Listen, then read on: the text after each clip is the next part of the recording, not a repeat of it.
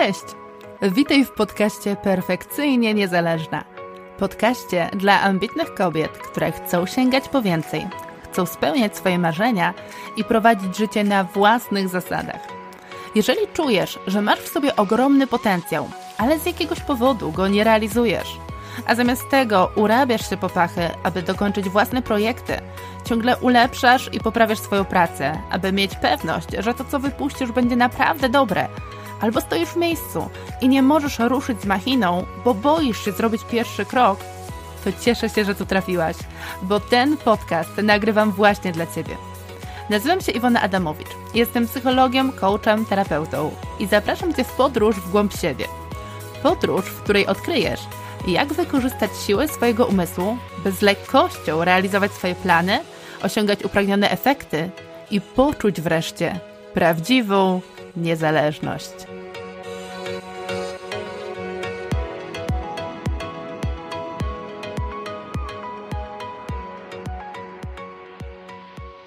Cześć, witaj w kolejnym odcinku z cyklu 6 filarów poczucia własnej wartości według Nathaniela Brandena. W tym odcinku zajmiemy się asertywnością. Asertywność, którą opisuje Nathaniel Branden w swojej książce, trochę odbiega od takiej popularnie rozumianej asertywności, którą zazwyczaj rozumiemy tak na co dzień.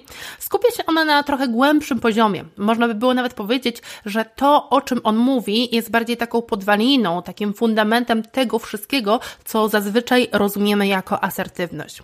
No bo zazwyczaj asertywność rozumiemy w takim bardzo wielkim uproszczeniu, jako po prostu umiejętność mówienia nie. No i oczywiście to jest umiejętność, która jest bardzo ważna, która jest bardzo pożyteczna i bardzo dobrze jest umieć odmawiać, ale tak naprawdę asertywność to nie jest tylko sztuka mówienia nie.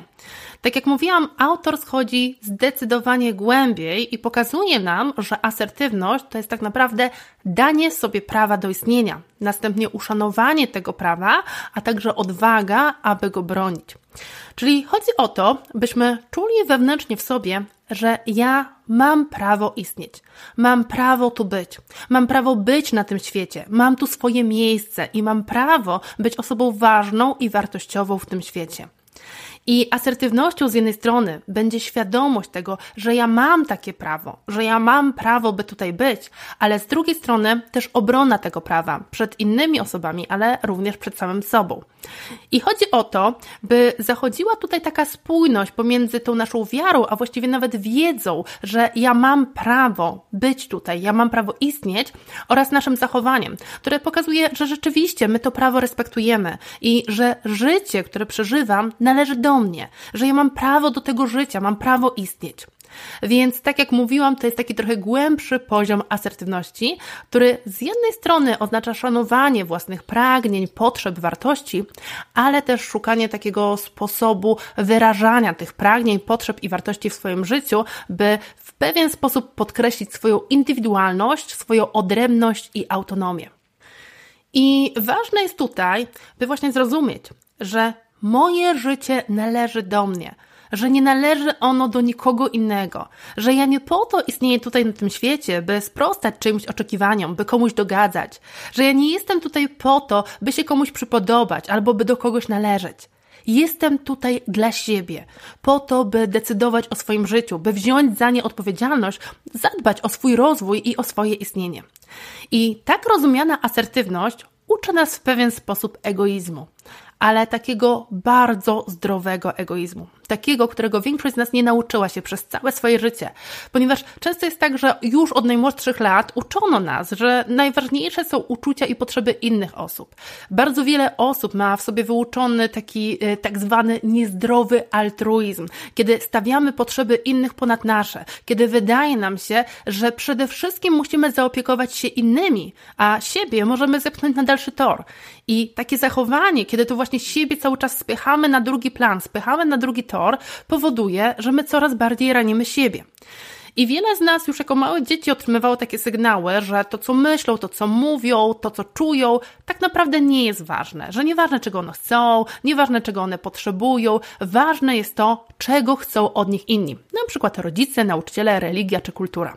I bardzo często jako dzieci słyszeliśmy, że jeżeli zachowujesz się w określony sposób, na przykład, nie wiem, nie dzielisz się zabawkami, no to jesteś egoistą. I kiedy my chcieliśmy coś tylko i wyłącznie dla siebie, kiedy próbowaliśmy stanąć w swojej obronie albo zadbać o swoje potrzeby, no to właśnie wtedy mówiono nam, że to nie jest dobre, że to nie jest akceptowane. I dlatego nauczyliśmy się, że stawianie siebie na pierwszym miejscu jest czymś niewłaściwym, czymś niepożądanym, a nawet czasami wręcz nagannym społecznie. No i teraz chodzi o to, żebyśmy to odwrócili. Żebyśmy dali sobie prawo do istnienia, do należenia do siebie, do tego, by powiedzieć, że to życie jest naprawdę moje. Ja mogę o nim decydować. Ja mogę w tym życiu robić to, czego ja chcę. Nie muszę spełniać oczekiwań innych. Mogę spełniać swoje własne oczekiwania. Mogę rozwijać swoje własne talenty, swoje własne pasje, swoje własne dary. Mogę podążać za moimi marzeniami. Mogę realizować się w tym, co chcę. Mogę powiedzieć i zrobić to, co uważam za słuszne. Mogę iść za głosem własnego serca, za tym, co jest dla mnie ważne i za tym, czego pragnę. I Oczywiście, biorąc pod uwagę, że większość z nas nie nauczyła się tego zdrowego egoizmu w dzieciństwie, to może być teraz dosyć trudne. Podkreślenie takiej własnej indywidualności wymaga on nas sporej odwagi, ponieważ bardzo często mamy w sobie przekonanie, że lepiej się jednak nie wychylać, lepiej pozostać w tłumie, lepiej się dopasować do innych, dostosować się i robić tak, jak oni robią. Jeżeli mamy w sobie takie przekonania, no to oczywiście trudno nam będzie powiedzieć, że my mamy inaczej, że my czujemy inaczej, albo że po prostu coś inaczej odbieramy i że się z czymś nie zgadzamy. Więc jeśli dla nas ważne będzie takie poczucie bezpieczeństwa związane z tym, by przynależeć, by być w jakiejś grupie, być może by należeć do rodziny, do jakiejś wspólnoty albo do firmy, no to wtedy asertywność może być dla nas wręcz przerażająca, ponieważ może oznaczać pewnego rodzaju zagrożenie związane z tym, że zostaniemy odrzuceni. Natomiast, jeżeli chcemy budować postawę asertywną jeżeli chcemy mieć zdrowe poczucie własnej wartości, to wymaga to od nas właśnie podjęcia tego ryzyka. Ryzyka związanego z tym, że być może komuś się nie spodoba to, co mówimy. Być może komuś się nie spodoba to, co robimy, w jaki sposób myślimy i działamy. Ryzyka związanego z tym, by w pełni pokazać siebie, by stanąć w prawdzie, zaznaczyć swoją odrębność, no i pokazać swoją autentyczność. I tak jak mówiłam, to może być naprawdę trudne, szczególnie, że nawet z takiego biologicznego, ewolucyjnego punktu widzenia, przywiązanie do grupy, do innych ludzi, to jest coś, co jest dla nas niesamowicie ważne. My od zawsze potrzebowaliśmy stada, potrzebowaliśmy relacji, potrzebowaliśmy związków. Potrzeba więzi to jedna z naszych podstawowych potrzeb. Dlatego ważne jest dla nas, by być w grupie, by mieć kogoś, by tworzyć związki, by budować relacje. I jeżeli obawiamy się, że Nasze postawienie siebie na pierwszym miejscu mogłoby to zmienić. Jeżeli żyjemy w takim lęku, że zostaniemy odtrąceni, że zostaniemy odrzuceni, jeżeli mamy w sobie zakorzenione takie przekonania, że ktoś, kto nie jest zgodny z innymi, kto zachowuje się inaczej, kto jest indywidualistą, zostaje odtrącony, to może to powodować, że bardzo trudno nam będzie budować postawę asertywną. I to jest taka pułapka, pułapka pewnego niezrozumienia, ponieważ z jednej strony może nam się wydawać, że skoro asertywność oznacza podkreślanie swojej indywidualności i odrębności, to oznacza, że trzeba po prostu zrezygnować z relacji. Natomiast z drugiej strony cały czas mówię o tym, że te relacje są dla nas bardzo ważne. No i właśnie w prawdziwej asertywności chodzi o to, byśmy korzystali z obydwu tych dróg. Byśmy z jednej strony stali za sobą, podkreślali swoją indywidualność i odrębność, ale z drugiej strony byśmy budowali relacje. I te dwie drogi wcale nie muszą być przeciwstawne. One mogą i wręcz mają się wzajemnie uzupełniać. I chodzi o to, byśmy z jednej strony właśnie zaznaczyli tą indywidualność, byśmy podkreślili swoją odrębność, ale byśmy zrobili to w taki sposób, by dzięki temu, że mamy tą swoją indywidualność, byśmy mogli dzięki temu budować lepsze i mocniejsze związki z innymi. I teraz może się to wydawać dziwne, trudne, niezrozumiałe, że no ale jak? Jak to w takim układzie zrobić? Dlatego zaraz trochę bardziej wyjaśnię. I teraz spójrzmy. Jeżeli na asertywność spojrzymy jako na własną autentyczność, czyli świadomość swoich własnych potrzeb, pragnień, wartości, świadomość tego, co ja myślę, co ja czuję, w co wierzę, wyznawanie tego w moim życiu, pokazywanie poprzez moje zachowanie, że właśnie to wyznaję, bronienie tego w kontaktach z innymi osobami, to taka asertywność, która właśnie wyraża się poprzez autentyczność, będzie właśnie tą asertywnością, która będzie budowała coraz lepsze relacje. Bo zobacz, każdy z nas tak naprawdę bardzo lubi autentyczne osoby. Często jest tak, kiedy spotykamy kogoś nowego, nieznanego i wydaje nam się, że ten ktoś coś udaje, że coś próbuje w jakiś sposób zagrać, że zakłada jakąś maskę, jakoś tak nie wiem, dziwnie się zachowuje, no to podświadomie czujemy, że coś nam tam nie pasuje. Mamy takie uczucie, że coś z tą osobą jest nie tak, coś nam nie pasuje w niej, ona chyba jest jakaś fałszywa. No i to może powodować, że my tak nie wiemy nawet dlaczego, ale tak przez skórę czujemy, że nie do końca mamy do niej zaufanie i nie do końca chcemy wejść w tą głębszą relację, bo nie możemy do końca jej zrozumieć, nie możemy jej wyczuć, więc to może wręcz nawet nas odpychać od tej osoby. Natomiast jeżeli ktoś jest autentyczny, jeżeli niczego nie ukrywa, niczego nie chowa, nie próbuje w jakiś sposób się zamaskować i tym podobne, to wbrew pozorom, my właśnie do takich osób będziemy lgnąć. I właśnie takie osoby bardziej lubimy, bardziej chcemy poznać. I to jest taki paradoks bo my bardzo często boimy się odsłonić naszą prawdziwą twarz, boimy pokazać się prawdziwych siebie. Bardzo często przebieramy się w różnego rodzaju maski właśnie po to, aby ludzie bardziej nas lubili, żeby bardziej nas zaakceptowali. Chcemy zasłonić pewne wady, pewne rzeczy, których my sami w sobie nie akceptujemy. Natomiast okazuje się, że ludzie zdecydowanie bardziej lubią i akceptują te osoby, które pokazują im prawdziwych siebie, osoby, które są bardziej autentyczne. I kiedy nie musisz się skupiać na tym, żeby zachować jakąś maskę, żeby budować jakąś pozę, żeby pokazać się w jakimś konkretnym świetle, to wszystko, co robisz, jest bardziej lekkie, bardziej płynne, bardziej swobodne, a to zwiększa Twoją wiarygodność. Natomiast jeżeli czujesz cały czas, że musisz na sobie nosić zbroję, zbroję, która ma cię w jakiś sposób ochronić, która ma też cię ukryć, pokazać światu tylko jakąś część albo taką część, którą ty sama wykreowałaś, którą sama stworzyłaś, no to niestety sam fakt, że nosisz tą zbroję, będzie powodował, że wszystko to, co robisz, będzie bardziej przemyślane, bardziej ułożone, ale przez to też bardziej nienaturalne, takie bardziej kanciaste, bym powiedziała. I to bardzo często powoduje, powoduje, że my właśnie odczuwamy na nieświadomym poziomie, że coś tu jest nie tak, coś mi tu nie pasuje. Więc kiedy ktoś kieruje się lękiem i zakłada na siebie tę zbroję, zbroję, która jest już sama w sobie na tyle ciężka, że właśnie nie pozwala na te lekkie i swobodne ruchy, bo cały czas musisz myśleć o tym, żeby nikt tego nie odsłonił, żeby nikt tego nie zauważył, to to powoduje, że trudniej jest wzbudzić właśnie te dobre relacje, te takie autentyczne relacje, przyciągnąć do siebie inne osoby. I ja mam nadzieję, że rozumiesz, o co mi chodzi w tej metaforze, bo oczywiście nie chodzi tylko o to, że się poruszasz w dziwny sposób. Chodzi o takie ogólne wrażenie, jakie sprawia ktoś, kto właśnie przybiera różnego rodzaju maski, który próbuje pokazać się w innym świetle, który ukrywa swoją prawdziwą tożsamość.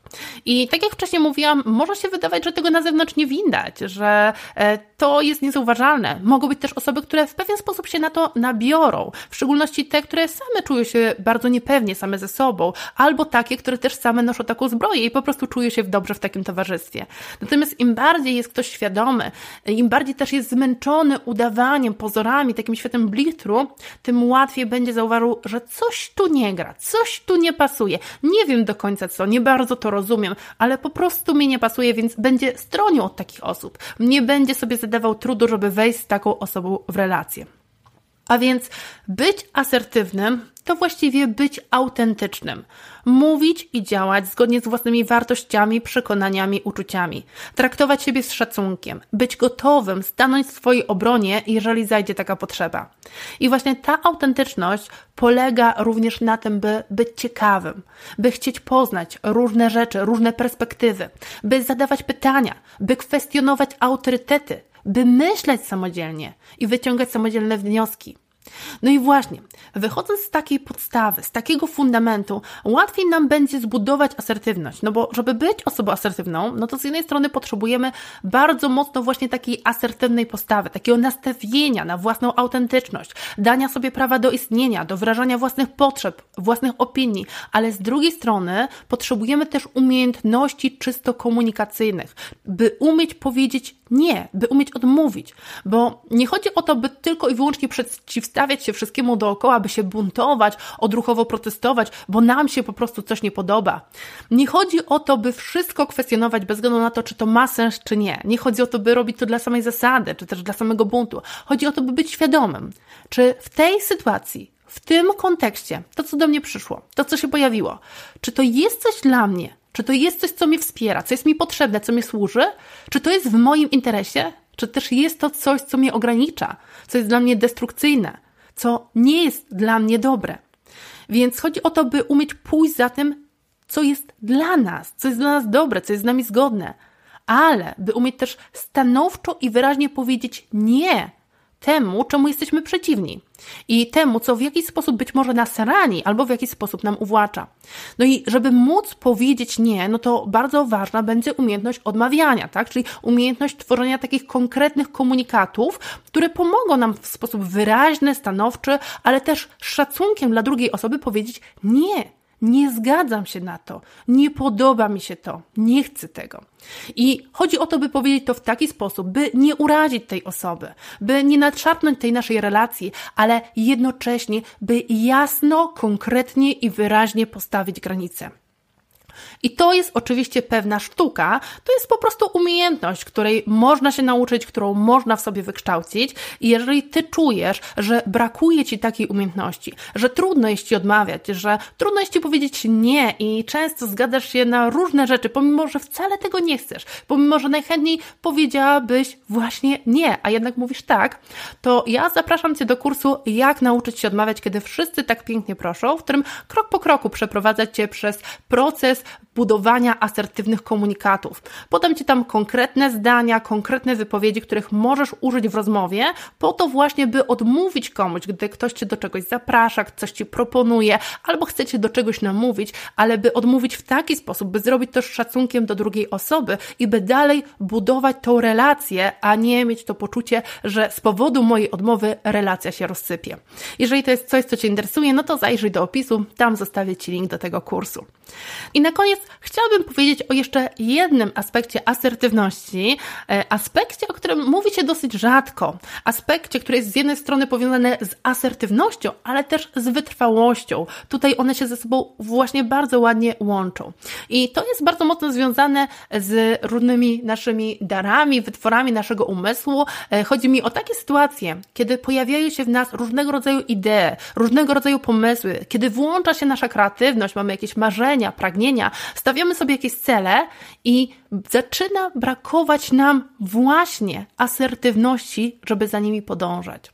Czyli na przykład coś sobie wymyśliliśmy, wpadliśmy na coś, ale nie robimy tego, nie realizujemy, tylko dlatego, że obawiamy się, że komuś się to po prostu nie spodoba, że ktoś to odrzuci, odrzuci albo nasz pomysł, albo w ogóle nas w związku z tym, że my na coś takiego wpadliśmy.